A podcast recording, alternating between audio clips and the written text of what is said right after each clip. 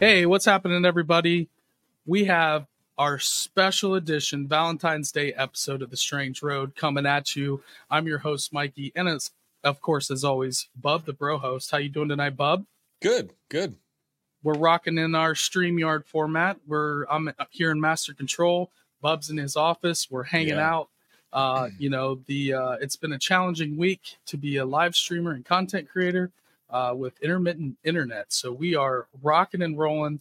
Um, nothing's holding us back, especially for tonight. We had to had to do this episode.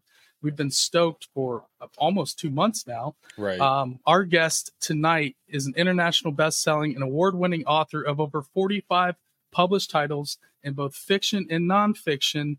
Please welcome Catherine Lanigan. Catherine, how are you? I'm wonderful. Thank you. Oh my gosh, it's been we've been really looking forward to this. Oh, I have Uh, two. I have too. Ever since the last show. Yes, That's awesome. absolutely. And Yeah. just to let everybody know, Catherine, we uh, met her through Bill Homann. That's Right. right. So when we had Bill on uh, for the Crystal Skull episode, Right. uh, Catherine uh, came on and said hello to us, and then also was in the chat. If all you guys remember, uh, the chat, Catherine is in there mixing it up. Her and Bill uh, were hanging out with us for that. So yeah. uh, amazing! I'm so happy we're doing Yeah. this. oh, I am too. I am too, especially for Valentine's Day. It's a very special day in my life. Yeah. Absolutely. Yeah. and we we really wanted to we were trying to get you on for a christmas episode and just with the busyness of the holidays it just schedules didn't line up and you had mentioned hey i do uh a lot of topical uh different shows and so forth Right. on angels during valentine's day as well Yeah. Yeah. so there we go and that's what But we're be- Mikey, the big reason that we had to reschedule was because I had fallen on November Oh. 19th and broke both my arms. oh my gosh that's right Holy cow. So, I, so now I am out of my cast. Jesus. Oh, wow. Only about 10 days ago. And I'm doing all my therapy and everything. So, um, again, I can talk with my hands instead of these purple casts flying around the room and knocking people and lamps over. Well, I'm glad you had a, a speedy recovery, and I, Yeah, I know it it's probably been- seemed like it went slowly, but oh my Yeah. gosh, I It totally was, it was painful. It was painful. It's probably more painful for Bill than it was for me. But it was very painful. Oh, poor Bill. I know. I couldn't even feed myself for about two weeks. I had Oh two my gosh. surgeries. I had two surgeries. Because the left arm, the um, ulna and the radius had been shattered. So I, now I Wow. now have a lot of a lot of titanium in that arm. Yeah. So you really do not want to mess with me now, and I don't need to take martial arts because I can just go. Oh man. Six million dollar woman. There you go, or eight. Oh man. Yeah. It's uh yeah, I Oh, broke my that's left arm years ago with Mikey and uh, I had to have it Mhm. surgically repaired. So I know where you're at. Not with a double at the same time, but man, that's Yeah. I was wondering like how'd you eat? How'd you shower? How'd you do Well, anything like The answer was put a big trash bag over my arm and Pretty close. Pretty Yeah. close. Yeah. Wow. yeah, it's Mhm. work. It's work. It and is. it hurts. Yeah. It hurts. Man. Yeah, and it hurts. I'm glad you're doing a lot better. Yeah. Oh, I'm I'm fine. I'm fine. That's great. Great. Catherine, I would love to hear a little bit about yourself. And, you know, I know you've, you've written, you're a well, well accomplished author. Thank and you. uh, I'd love to hop into, you know, your, your latest book and, and everything. But we, we'd love to hear from you. Uh, tell us a little bit about yourself. The floor is yours. Um, I started writing when I was um, 30, pu- uh, being published when I was 30. I, I went to, uh, I think probably my best story is that um, I really always knew I wanted to be a writer, even when I was about six years old. I actually wanted to be a journalist. I wanted to be, I, you're too young to remember, to even know about Brenda Starr, the comic Brenda Starr, but there was this journalist. Her name was Brenda Starr. She was invented by a lady from South Bend, Indiana, actually. Um, Hmm. She has passed away since, but anyway, Brenda Starr had a boyfriend who was in Brazil in the jungle, so he didn't bother her very often. And she got to go all around the world and have all these wonderful adventures and all kinds of fun things that she did. And she met really interesting people. And I thought that was a great way to have to run your life. You know, you just live out of a suitcase and and just go on adventures and see everybody.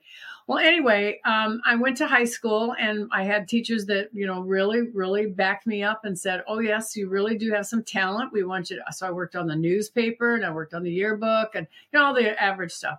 So I went away to college and I, you know, I declared I wanted to uh, graduate summa cum laude and, um, you know, not make sure I got those goals stre- set straight, right?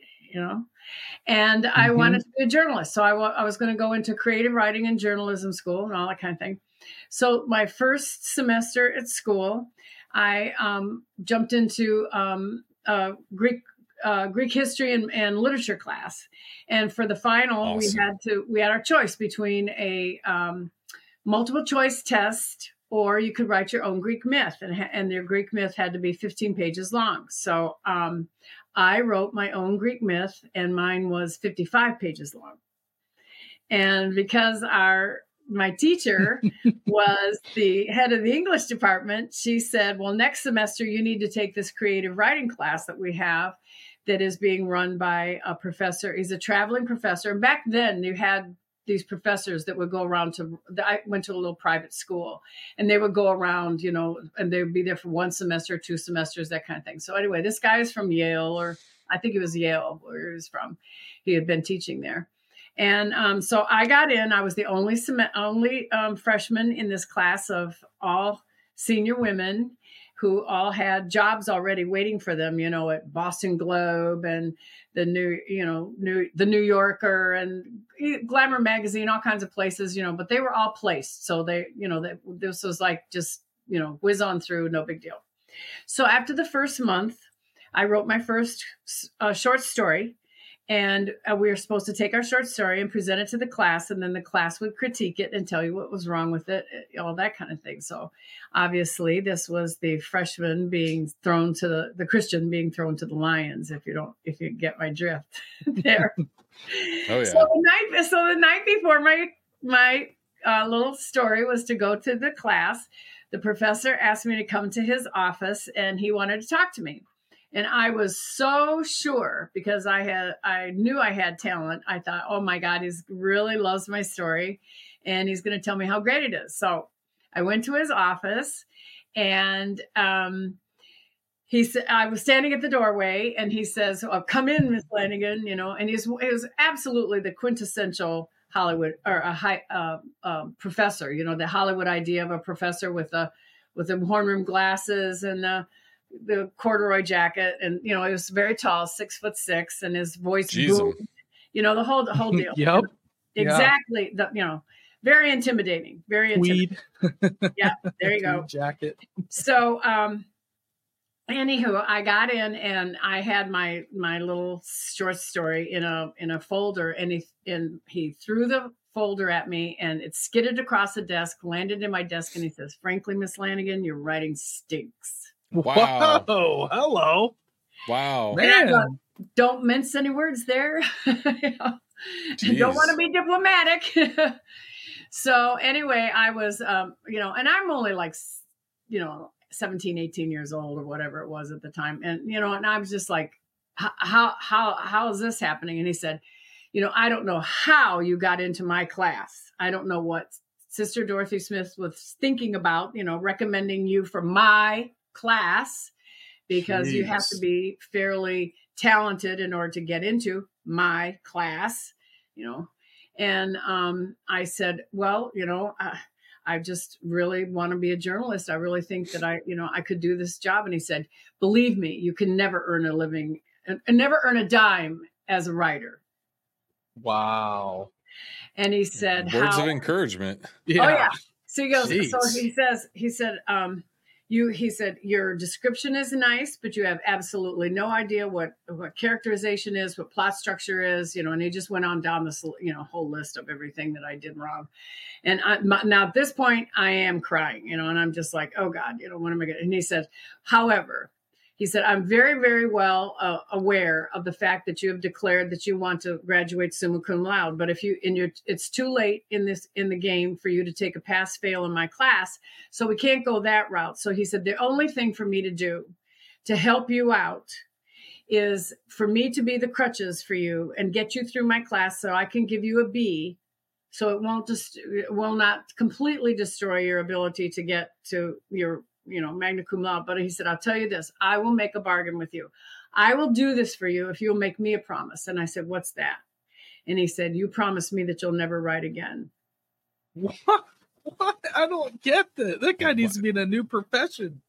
Some, do something different, man. Yeah. So, So, he wanted I- to give you a passing grade or a B, but he never wanted you to write. yeah, correct. I, And so, I said, confused. and I was terrified, you know, and I it was a Catholic school, and I was all in, you know, we were always told you listen to the voice of authority, blah blah blah.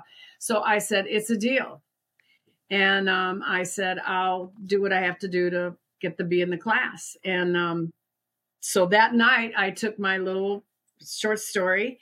And I went to, I got a, a, a metal waste can and I went to the top of the dorm. We had a, a sun deck out there and a pack of matches and I burned it and I said, and I made a promise to God that I would never, never believe in dreams again.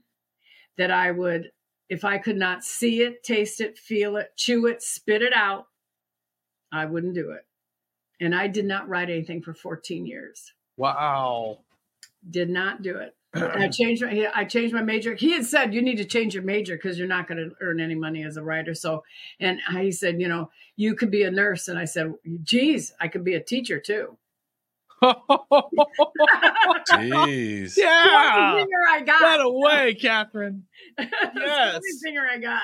Absolutely. So anyway, I got the B out of the class, and um, but I did not graduate summa. I graduated magna because I, I had to take a math class to pat, you know, to even you know graduate, and I'm I was really bad at math at that, and it was all that kind of crazy math. You know, it wasn't like you know, add these up and add you know black black numbers and red numbers. Those are the ones that you know. These are the ones that lose money. These are the ones that make money. Those are the only ones I know. Right.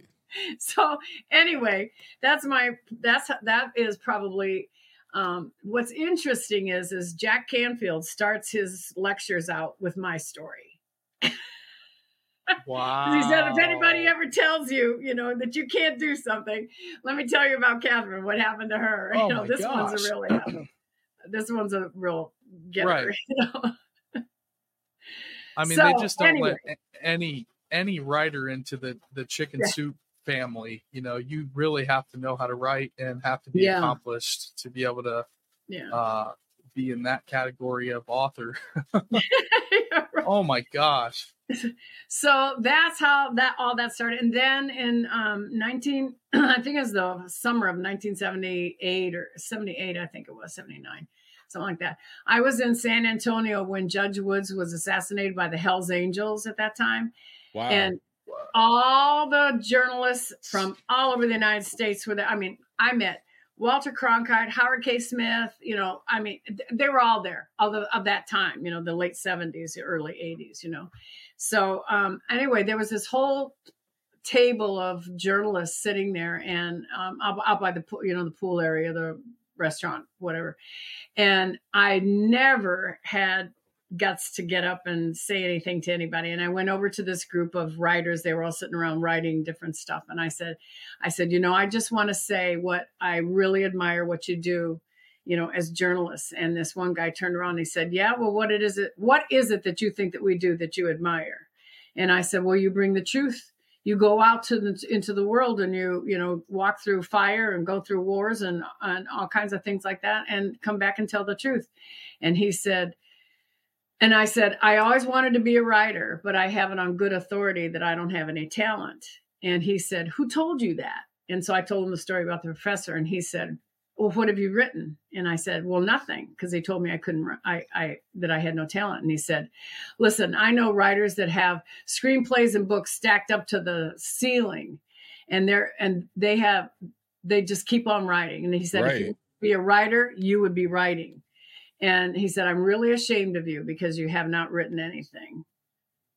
Wow. And I went home from that, and that was one of those aha moments in your life when you're just like, oh, I've been going down the wrong path, you know? Mhm. And so spiritually, I believe that that person was brought into my life to, you know, kick the first one kicked me down the road this way instead Sure. of me kicking him back.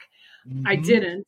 Right. And then the next one comes in and kicked me back on the path where I was supposed to be. So, um, anyway, I literally sat down and I wrote my uh, first book. It was a, um, a romantic historical, but I made it a spy thriller, which wasn't done at the time. And actually, and I'm, I've always been this conspiracy theorist. I mean, since I was a little kid, you know, it's like, like, well, what was really going on, you know? That kind of right. Right. and so I so I had a whole conspiracy. The whole thing was a conspiracy theorist around World War One, Cool. which today happens to be the truth. So Sure. right. Right. It's usually how it goes. so we all love this now. But anyway, um, I sat down and wrote the book. It was about 650 pages, something like that. I sat, I wrote it in about three months in longhand in my son's school notebooks. Um, I had my Jesus. girl. I didn't even have a typewriter. I barely had a pencils and paper, you know, but I was writing, and so I just uh, kept on writing. And then I hired my girlfriends in the neighborhood to type it up because they were all secretaries or had typewriters at home, and I didn't have one. And I packaged it all up. I sent it to this guy, you know, who he'd, given me his card, and I sent to this guy. And you know, month went by or whatever, and he called me one day and he said, "Hey, you know, I got your manuscript," and he said, "I thought it was damn good." So I sent it to my agent in New York, and she's going to call you in half an hour. So this woman calls me from Holy New. York. She starts asking me, you know, what plans do I have for the book? Do I want to go trade, paperback, hardcover? I don't know. I didn't. I never even heard the word trade. I didn't know what that was.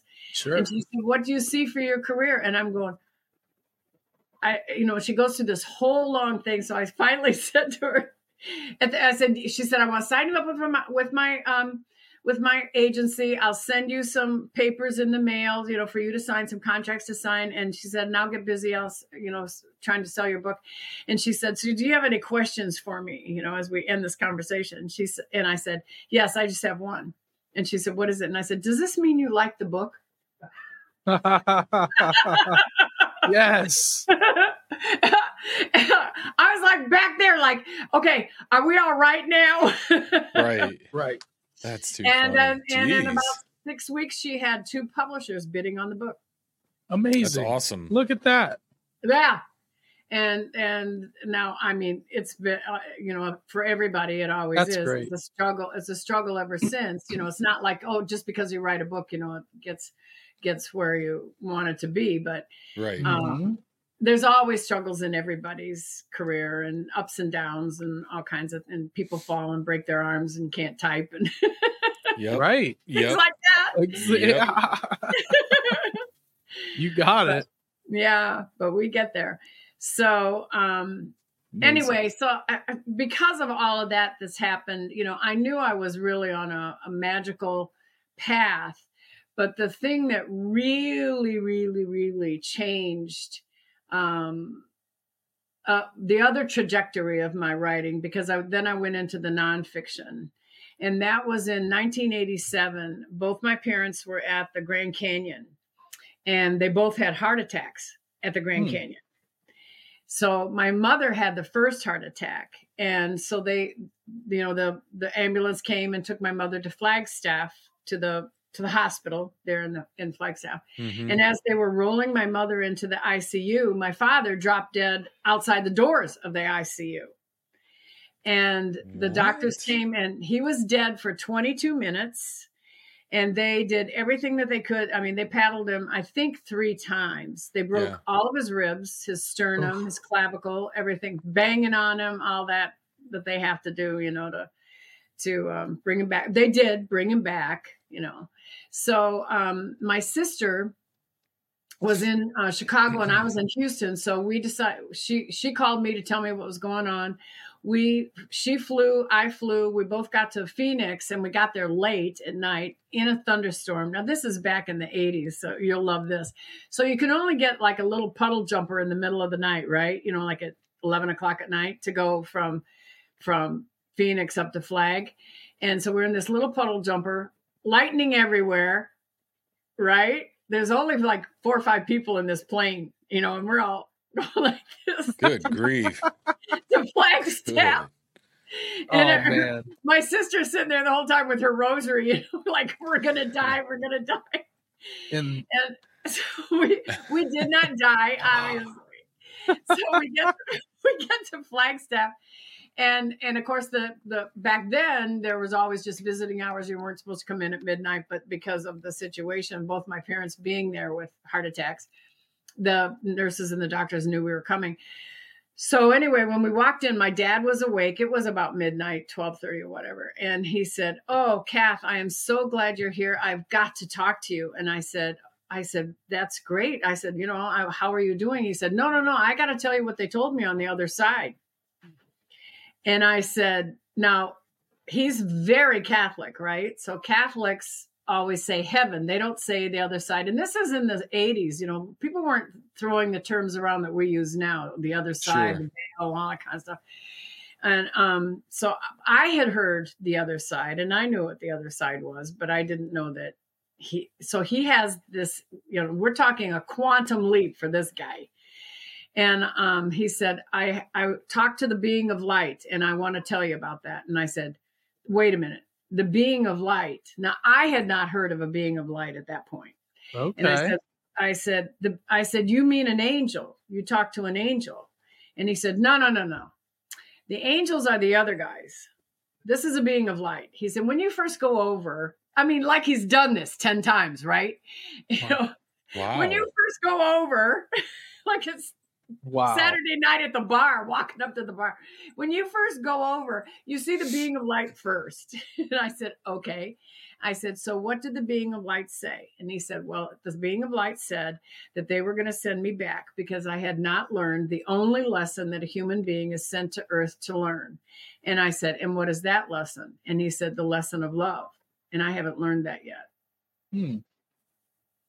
So that's pretty cool. Isn't That's- that? That's very interesting because you do hear that. You know, I've spent some time back in the day, but looking into near death experiences, and I just like the Mhm. stories that people tell from nurses and doctors. And, you know, Bub actually has a, a really cool NDE story a- as well. Um, but it's just something that's always stuck out in my mind is those are the people that went across the line and then came back to tell about it That's and, right. and there's a lot of overlap in those stories which i find really interesting and you have you found that too that there is Oh, is a I lot have. of Yeah. similarities Yeah, I've uh, because I've interviewed probably I I mean almost a thousand people. You know, back Wow. in the 1980s, n- NDEs were not heard of. Now it's like you know one in five people has died and come back because we Yeah. a because we have all the apparatus to bring you back. You know, hmm but anyway, he said, um, "Well, that's only part of what the being of light had to tell me." And I said, "Well, what else did he tell you?" And he said, "Well, the rest of the of the of the um, messages were about you." And I said, "Wait a minute, your near death experience was about me?" And he said, "Yeah." And I said, "What did he say?" And he said, "Well, he said you're going to write a book." And I said, "Well, Daddy, since um, I've written about eight or nine at this point, that's." Uh, that's not a problem. And he said, that "Oh no, checks no, no, out yeah, right. I said, um, I I've already written some. He said, No, your writing has to change. And it's going to change a lot. And I said, And how is it going to change? And he said, Because what what they want you to do is you are to go out and get the stories from other people about like what's happened to me or their stories like what was happening to you as a little girl? Because i would see you know the first time i saw an angel i was three. I probably saw him before that but what i really remember was one when i was three years old. And and my dad used to my dad and my mom used to um you know punish me for you know telling stories of of seeing angels and talking about angels and talking to Wow. angels and and because they thought I was crazy you know they didn't want to have the only crazy kid on the block and um so he said, you know, I, I've got to, I, I want to tell you that I'm sorry for, for doing that to you. And I'm sorry that I didn't tell you that I loved you, you know, because I need to do it all That's the time.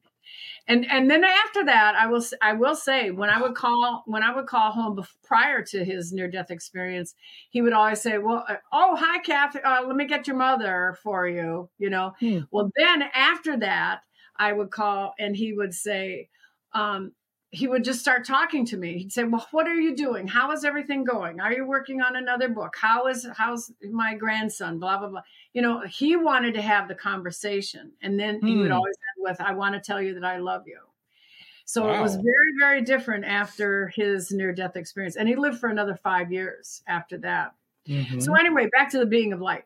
So the being of light told him that I that I was going to have to write all these stories, these angel stories. I was going to put them in books, and he said, and and then and he said, and you will. He said you will write more. You know, you're going to write a few of these books, these angel books. And he said, and then when you die, you will be judged on those books that you write.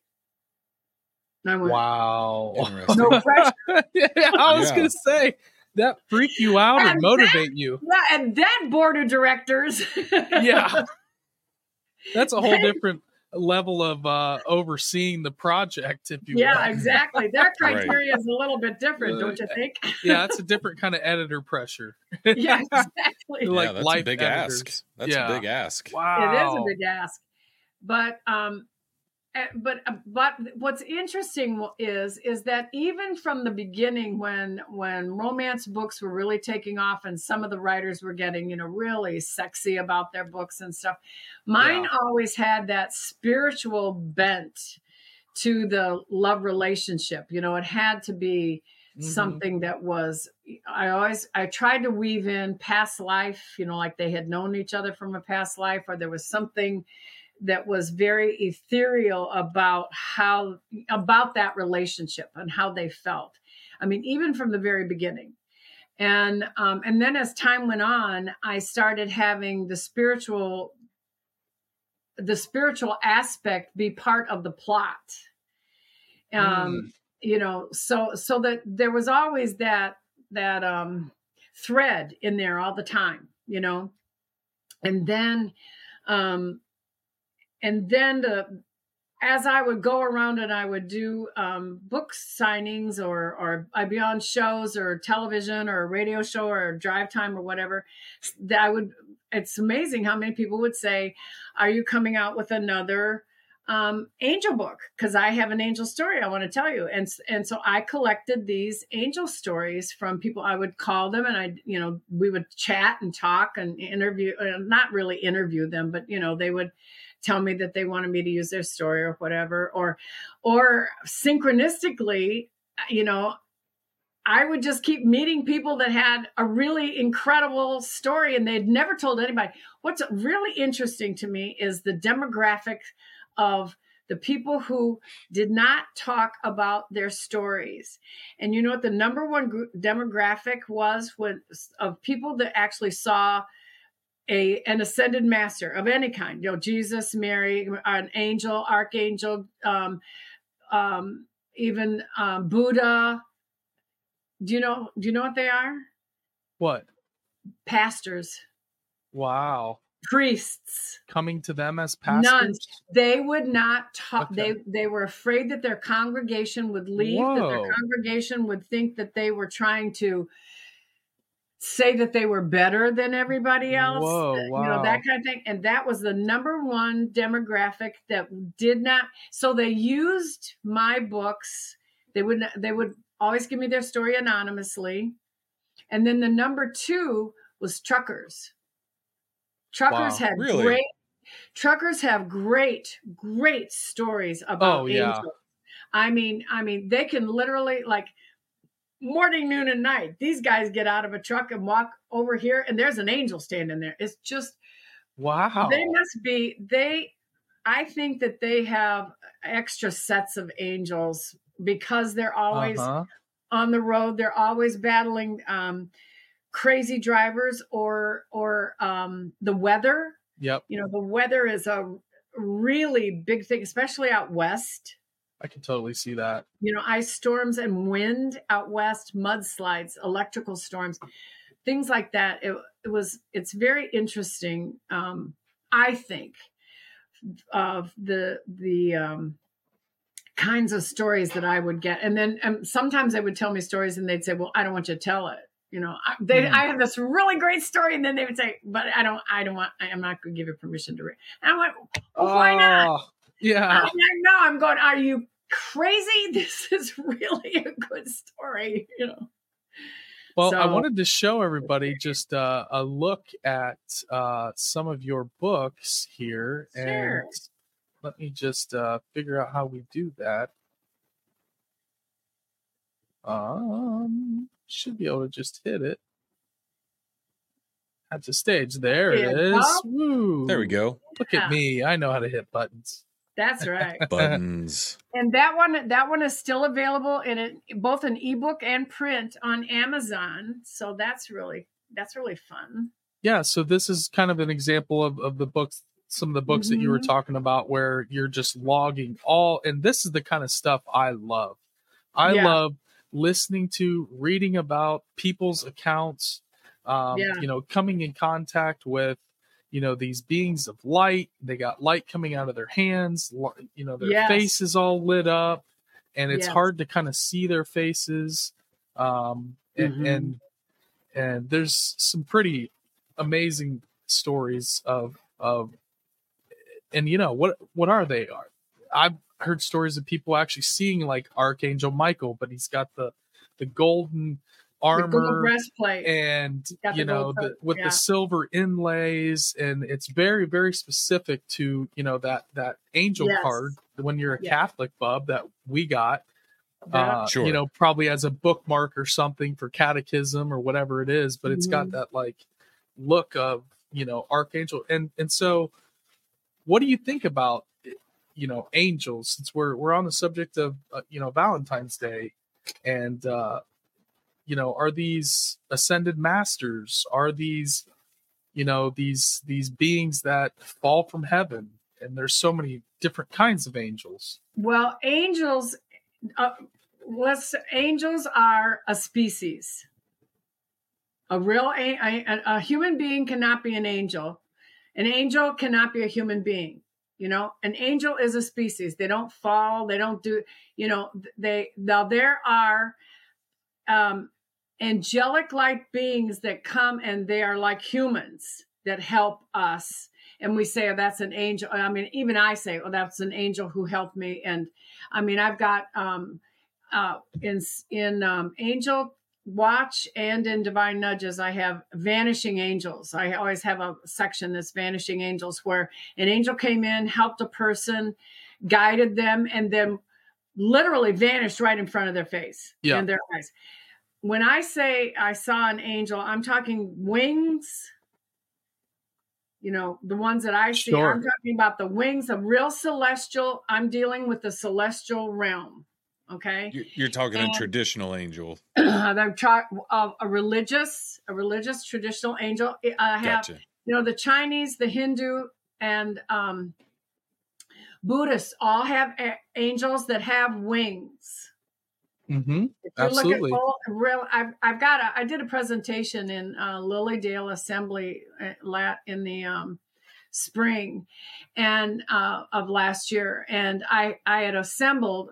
I was trying to find all the old old art because I wanted to see, and every one of those old Confucianism had an angel with wings Hmm. uh, Taoism had an angel with wings, and so these these beings have appeared, you know, to the to mankind, uh, even on cave drawings.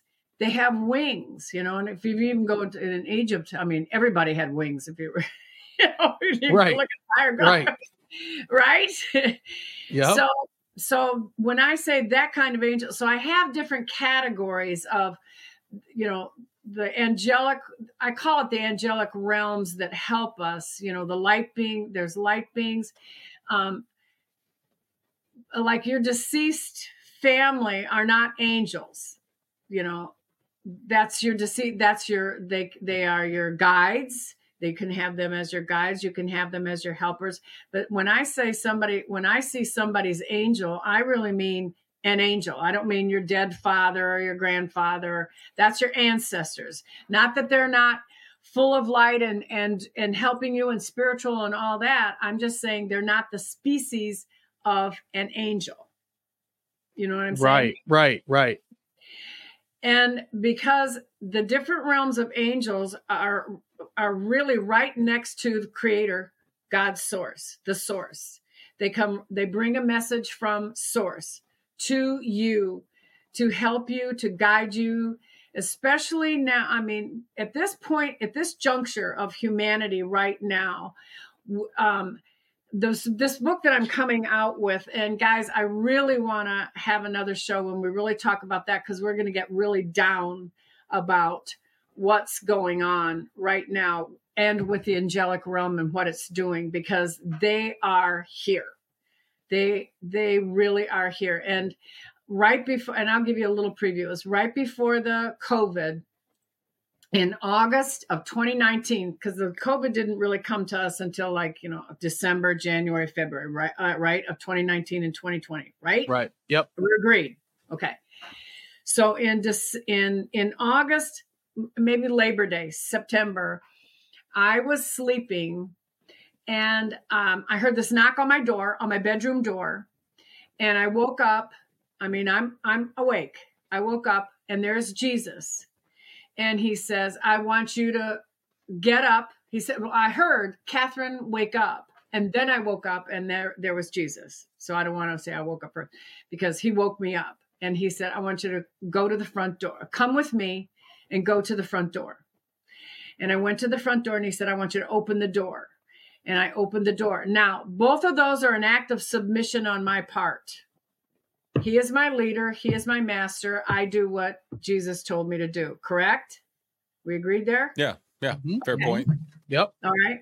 So I open the door, and out on my front lawn, I have these two Adirondack chairs. In one chair is is Michael is Michael the archangel, and then there's another and there's another angel with them.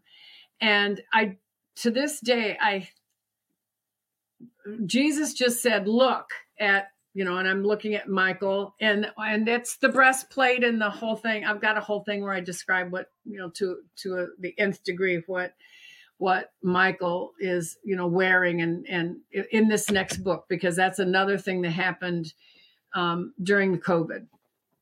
But anyway, so I live on a golf course and it's a very old golf course it's 100 years old. So the trees go from here to heaven right?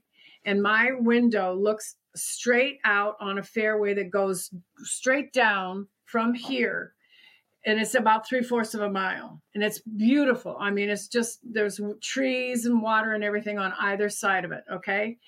And halfway down and i'm looking at michael and michael says look there and he points to this place on the golf course. Okay.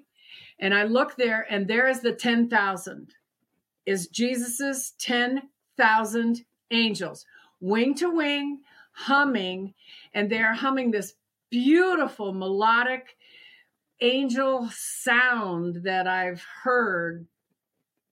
That I've heard. That, sure. Uh, during my, my near death experience. But anyway, and the, and all they say, they're just and there's two things. All they say is, We are here. We are here. That's all they say. That's all they say. That's what they sing the whole time. But their feet are not touching the ground. It's very important that you understand that their feet are not touching the ground. Okay. Okay.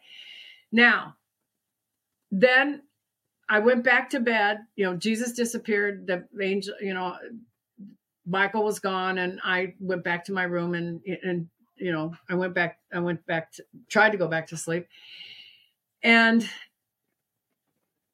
I was analyzing what was going, you know, I'm I like, all right, we are here. Now, first of all, I have known since the eight, 1980s, 90s, I guess. Do you do you all know about Frank Peretti's books that were about the spiritual warfare that were real popular, like 90, 91, 92, 93, 94, 95?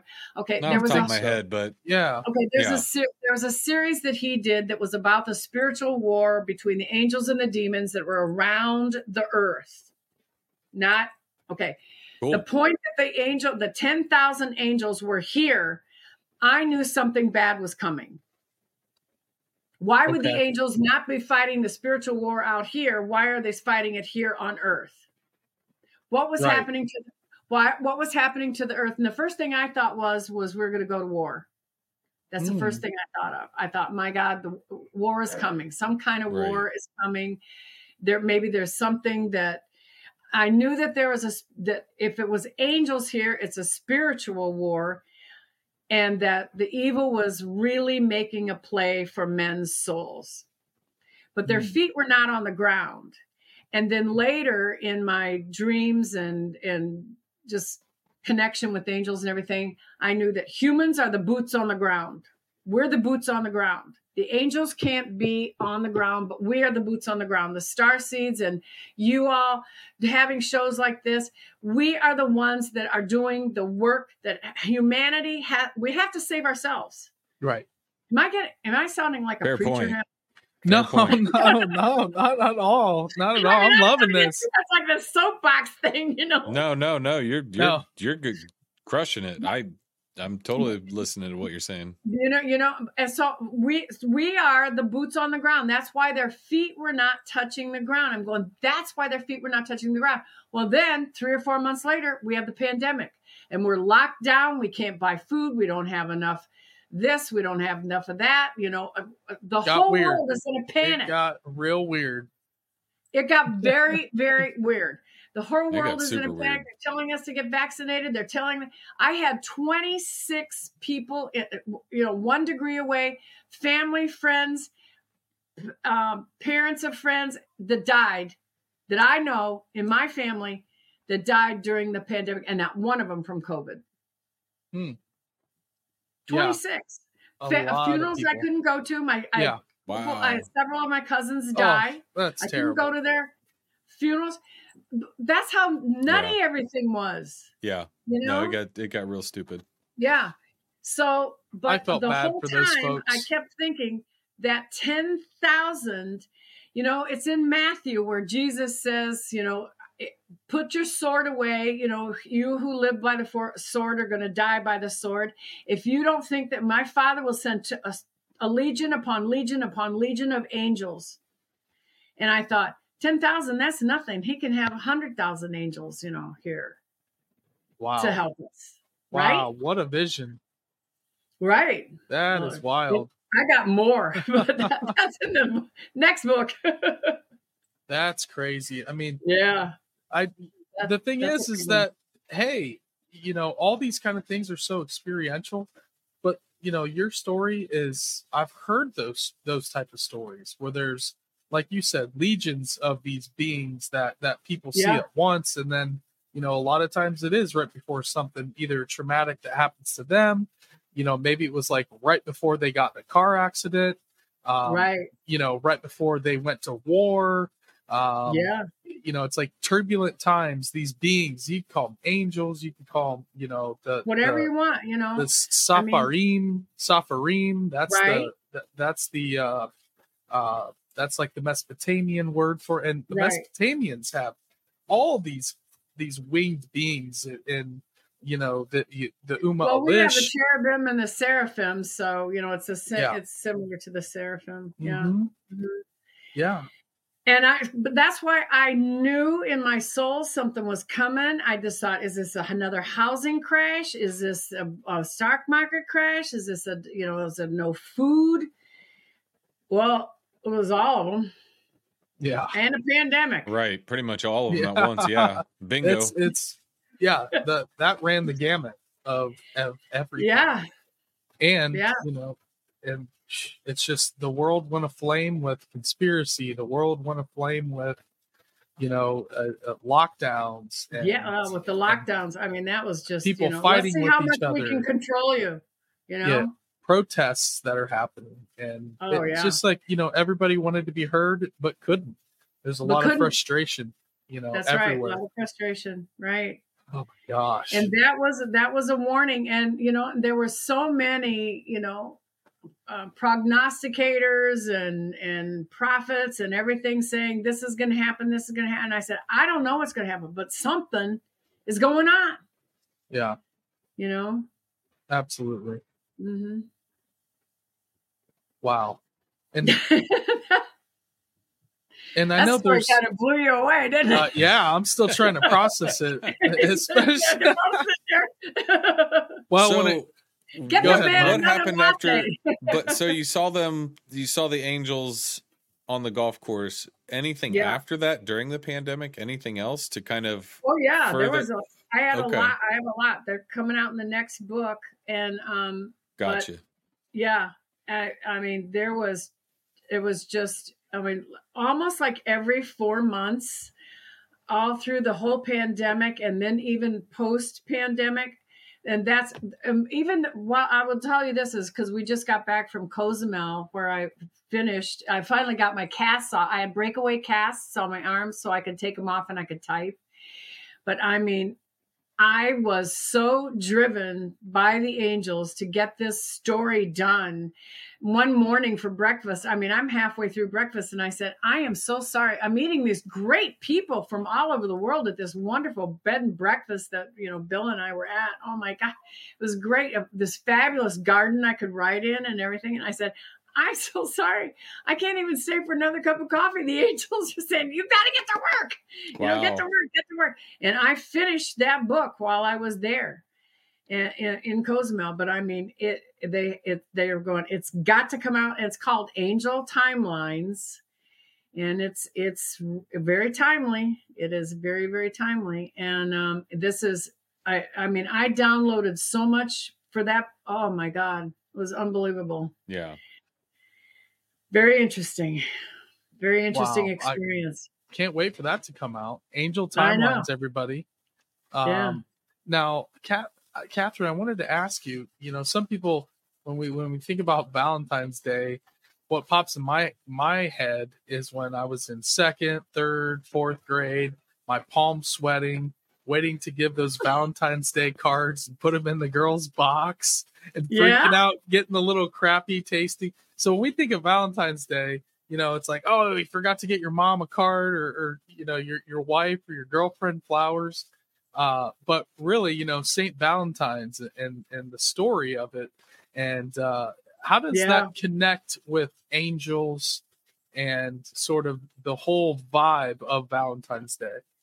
Well, the the story that I have for Valentine's is uh, first of all, it was my father's favorite holiday. He said it's it's he said, you know, we have Halloween, we have Christmas, we have Easter, but he said, you know, Valentine's is the only day. This is before his near death experience. This is when I was I was growing just gonna when ask that. Yeah. pinning that you know when you're we were pinning our our little valentines to the curtains and my Oh, mom yeah. was making a heart-shaped cake and all that kind of stuff It's awesome. and he, he said it's the only holiday for love That's true.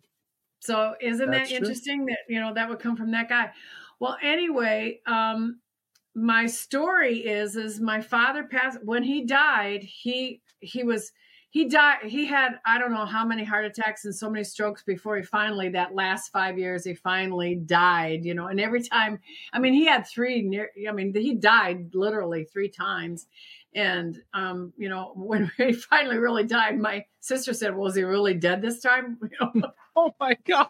I believe it. I believe it. yeah right oh man, so anyway I like her. I haven't even met her. yeah. Well, anyway, so that the next Christmas after that, um, I was in Houston and I was putting up my Christmas tree with my fiance at the time, and I had this ring that I had had for uh, 25 years, you know, that had a, a, one a, like a three fourths of a carat diamond at the top of it. And when we it was a live tree, we put up this tree, and I knocked the diamond out of the ring, and we kept trying to find the diamond, and of course we didn't find it. You know, it was gone.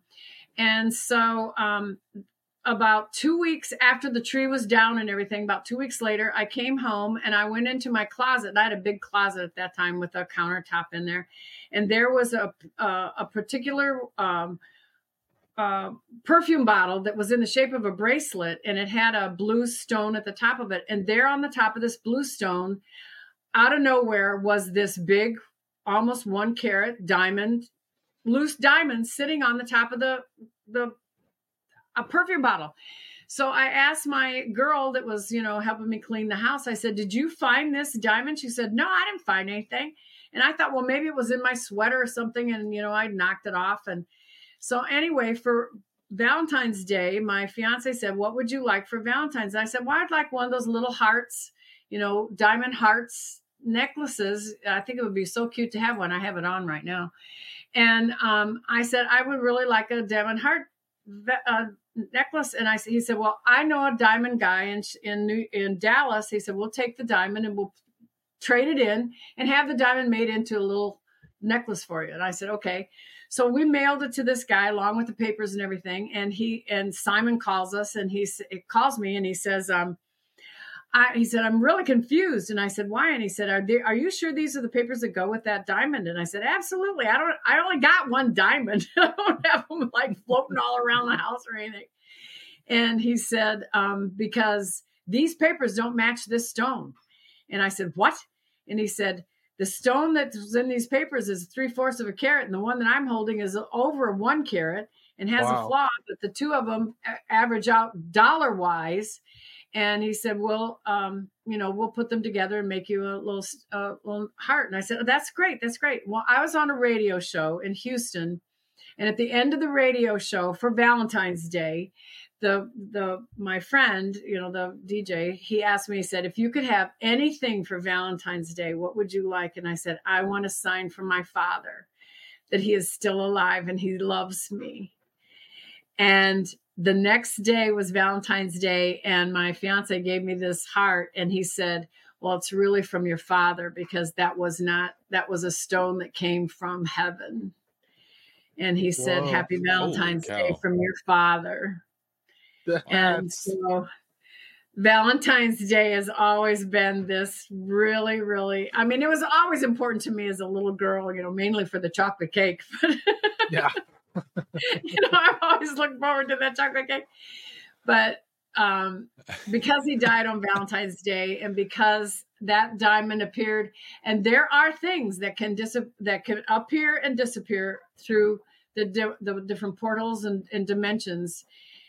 I've seen. I mean, I know I know plenty of people that have a pearl appear and disappear, but I had a diamond appear in my closet, and we turned it into a necklace that was from my father. That's so weird. Wow. yeah, I'm sorry. that's, that's, an that's unusual not, that's not method. your little candies and all that kind of stuff no, with flowers, but no, that's it's a that's real different.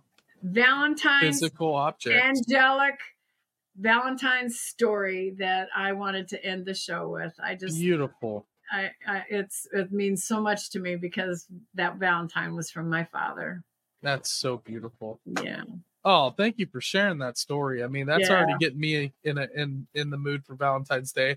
I'm a girl dad, so uh, Valentine's Day is a big deal. It's a house. big deal. It's a real big deal in our house. yeah. and and they make it so fun to see so stoked. So I've actually gotten more into Valentine's Day than I've ever been in my oh, entire oh, yeah. life. You know, yeah. in the last you know ten to eight to ten years here. Oh, but, I, uh, I know, I know but you know the the year's going so fast when you look up and you're like, oh my god, it's Valentine's Day already. I know. That's how I know how quickly yeah. this doesn't year take long. Is, yeah, it, this does. year is already flying. It is flying by. It is mm-hmm. really flying by. Yep, it is. Man, fantastic. Well, I wanted to ask you real quickly about your uh the book. You mentioned the book that's getting ready to come out. Uh, yeah. But your recent book uh, that we were talking Magical a little bit. Midnight. Yeah, Magical Midnight. Tell us a little bit about this book. This one, it, it is a it is a fiction. It is my uh, first one in about four years. It is a it is a romance, and it is between a human and an angel. And I have um, Angel seventy seven seventy seven uh, is comes to Earth on the winter solstice, and she has three days to bring uh, an estranged father and son back together before Christmas Eve when she her mission ends. But she's not ready for the fact that she can fall in love with a with a human. And um, I'm not wow. gonna tell you the ending because it was it's a it's a very happy ending and uh, but there's a lot of um, uh, really strong um, um, uh, downloaded angelic messages that I've carefully woven like silver threads through the the narrative of the story. Mm-hmm. So that it it opens up a, a lot of people to see some of the spiritual side in their own life, just even as they're reading the story, um, and then it will lead you into um, um, angel timelines.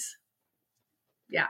Beautiful. Beautiful. Yeah. Very cool. There you go, guys. If you're into uh, romance novels, that's a, a right. new take. I think yeah. a, a, fresh take.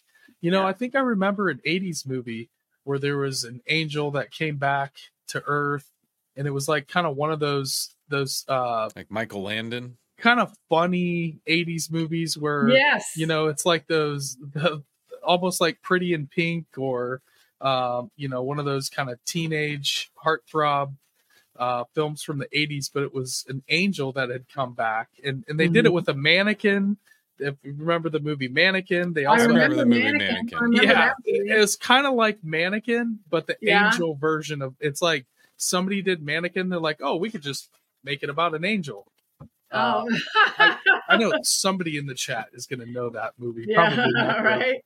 Yeah. oh, this has been awesome, Catherine. We really, really, really appreciate you, and uh, you know, I, I would love to, uh, you know, hear some final thoughts from you, and then also let everybody know where we can find you, uh, where they can find your books, and uh, and this will, uh, this is our first uh, Valentine's Day episode, and what a great story you told. So thank you so much for that. Oh, you're welcome. Um, everybody can find me. I have a brand new website. It just went live two days ago. It's called www.officialcatherinelanigan.com. And um, there you can order my books uh, straight from there. And the only way you can get a first edition and signed by me is through my um, my website. The ebook is up on um, uh, Amazon right now, and the print book is going to go live next week on all the venues. It'll be Amazon, Barnes and Noble, good, you know, all, it'll be worldwide. So uh, we're really excited. I'm so excited for you, That's Awesome. Yeah. Uh, wish you the best of luck, and uh, you. you. know, sometime we got to come and hang out with you and Bill and go I on know, an adventure. Right? We need to go on an adventure with you guys. Yeah. Oh, I know. Well, yeah. yeah, we're we're uh, we've always got an adventure going. That's for darn sure. Well, that's the way to be. Yep. That's the way to be. Yeah, keep keep the yeah keep the ball rolling. Yeah. Rolling Stone gathers no moss. You know. That's right. Yeah. It's a good yeah. way to be. Yeah. Well, well, we will absolutely keep in contact with you guys. This Please do. Please awesome. Do. Uh, thank you so much for the amazing stories. Thank you oh, very much. You're, it's, you're most welcome always been a fascination of mine. Like I said, I've had uh, personal stories that that I've kind of told in the past about my mother mm-hmm. and her NDE, and uh, and you know, just growing up Catholic, angels are yep. were such a big part of kind of our upbringing, and mm-hmm. so it was always a fascination to actually hear real stories about these encounters. And it sounds like you've cataloged so many of those stories. So, guys, yeah. Go check out all of Catherine's books. Go check her out. Uh, co- connect with her. And uh, Catherine, some final words for our audience, and uh, we will put this Valentine's Day episode to bed. Well, my my my biggest word, especially on Valentine's Day, is a day. For, it is a day for love, and tell everyone that you love that you do love them. I mean, call somebody that you haven't talked to for a long time and there there are so many people right now that are very depressed and they need an extra little hug. And even if it's from afar it's a it's a very good thing to do you know give them a hug. And always thank your angels and ask the angels to come in and help you.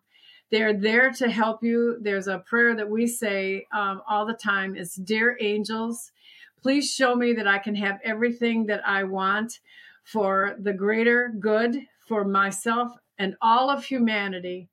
So for the whole collective, everything that you ask for yourself, if you ask it for the the collective, we're all the human race. We're all part of each other. We're all the divine spark, and we we have God in each other. And it is so wonderful to see that in each other. And when we pray for each other, that prayer always comes back to us. So um, Valentine's Day is that day for love, and it's a and the, always remember that the Creator loves you unconditionally, twenty four seven. And if they invented another day of the week, he'd love the Creator would love you that day too. So um, happy Valentine's Day, happy Love Day to everyone, and and thank you, thank you for letting me come on your show and share my stories and and um, hopefully we give hope to those who need some hope and love to everyone. Beautiful, Catherine. all that. Oh, beautiful. Well and happy Thank Valentine's you. Day to you, Catherine. Happy, happy right. Valentine's Day to everybody out there. Yeah. Catherine Lanigan, everybody. Thank you again. Awesome, awesome. Thank episode. you. Awesome. Thanks, guys. I really we'll be, appreciate it. We'll be right back, Catherine. We're going to say goodbye. Bub and okay. I will outro the show, and we'll come and say goodbye and uh, and send you on. All right. Okay. Amazing stories. Um, yeah, really cool. Really, we really need to cool. get we need to get the duo of her and Bill in the yep. studio at the same time. That would be epic. Turn Catherine it into a and Bill. Yeah, that that would be a that would be like a weekend.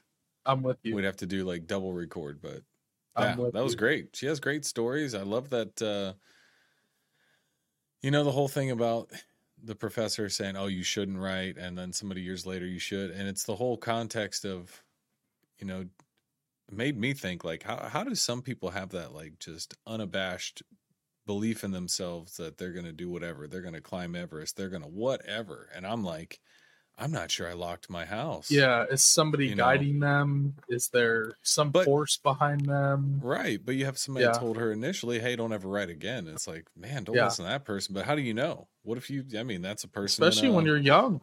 Absolutely, that's what yeah. I'm saying. So, anyways, I just thought that was very interesting. Um, Great but, you message. Know, how many times too do people not really find out what they need to do or what path they should be on until? I always love the one about different actors or whoever. Like Steve Buscemi was a firefighter up until like age 40, I think. And then he started acting or whoever. So sometimes, you know, it might yeah. take a little while, but you know, if you stick mm-hmm. to it and you just kind of keep at it and uh sometimes it just kind of falls into place. Yeah. Glad Catherine did. Yeah. It's amazing. We wouldn't have uh 48 awesome books. Gonna be 49. That's wild. Uh, That's wild. Almost 50. But hey guys, as always, hey, actually that new Discord channel is mm-hmm. live. The Discord server is live. Hit that yep. link in the description. If you follow us on Instagram or Facebook or anywhere else, it's linked all over the place. Join us in Discord. You can follow us on all the social media platforms at The Strange Road. If you're here in YouTube, hit that like and subscribe button. Got to be that notification bell. And if you guys are listening in Spotify, Apple, or anywhere else, hit that five star review. We appreciate the hell out of each and every one of you. We are out. Love, peace, and chicken grease. Later, everybody.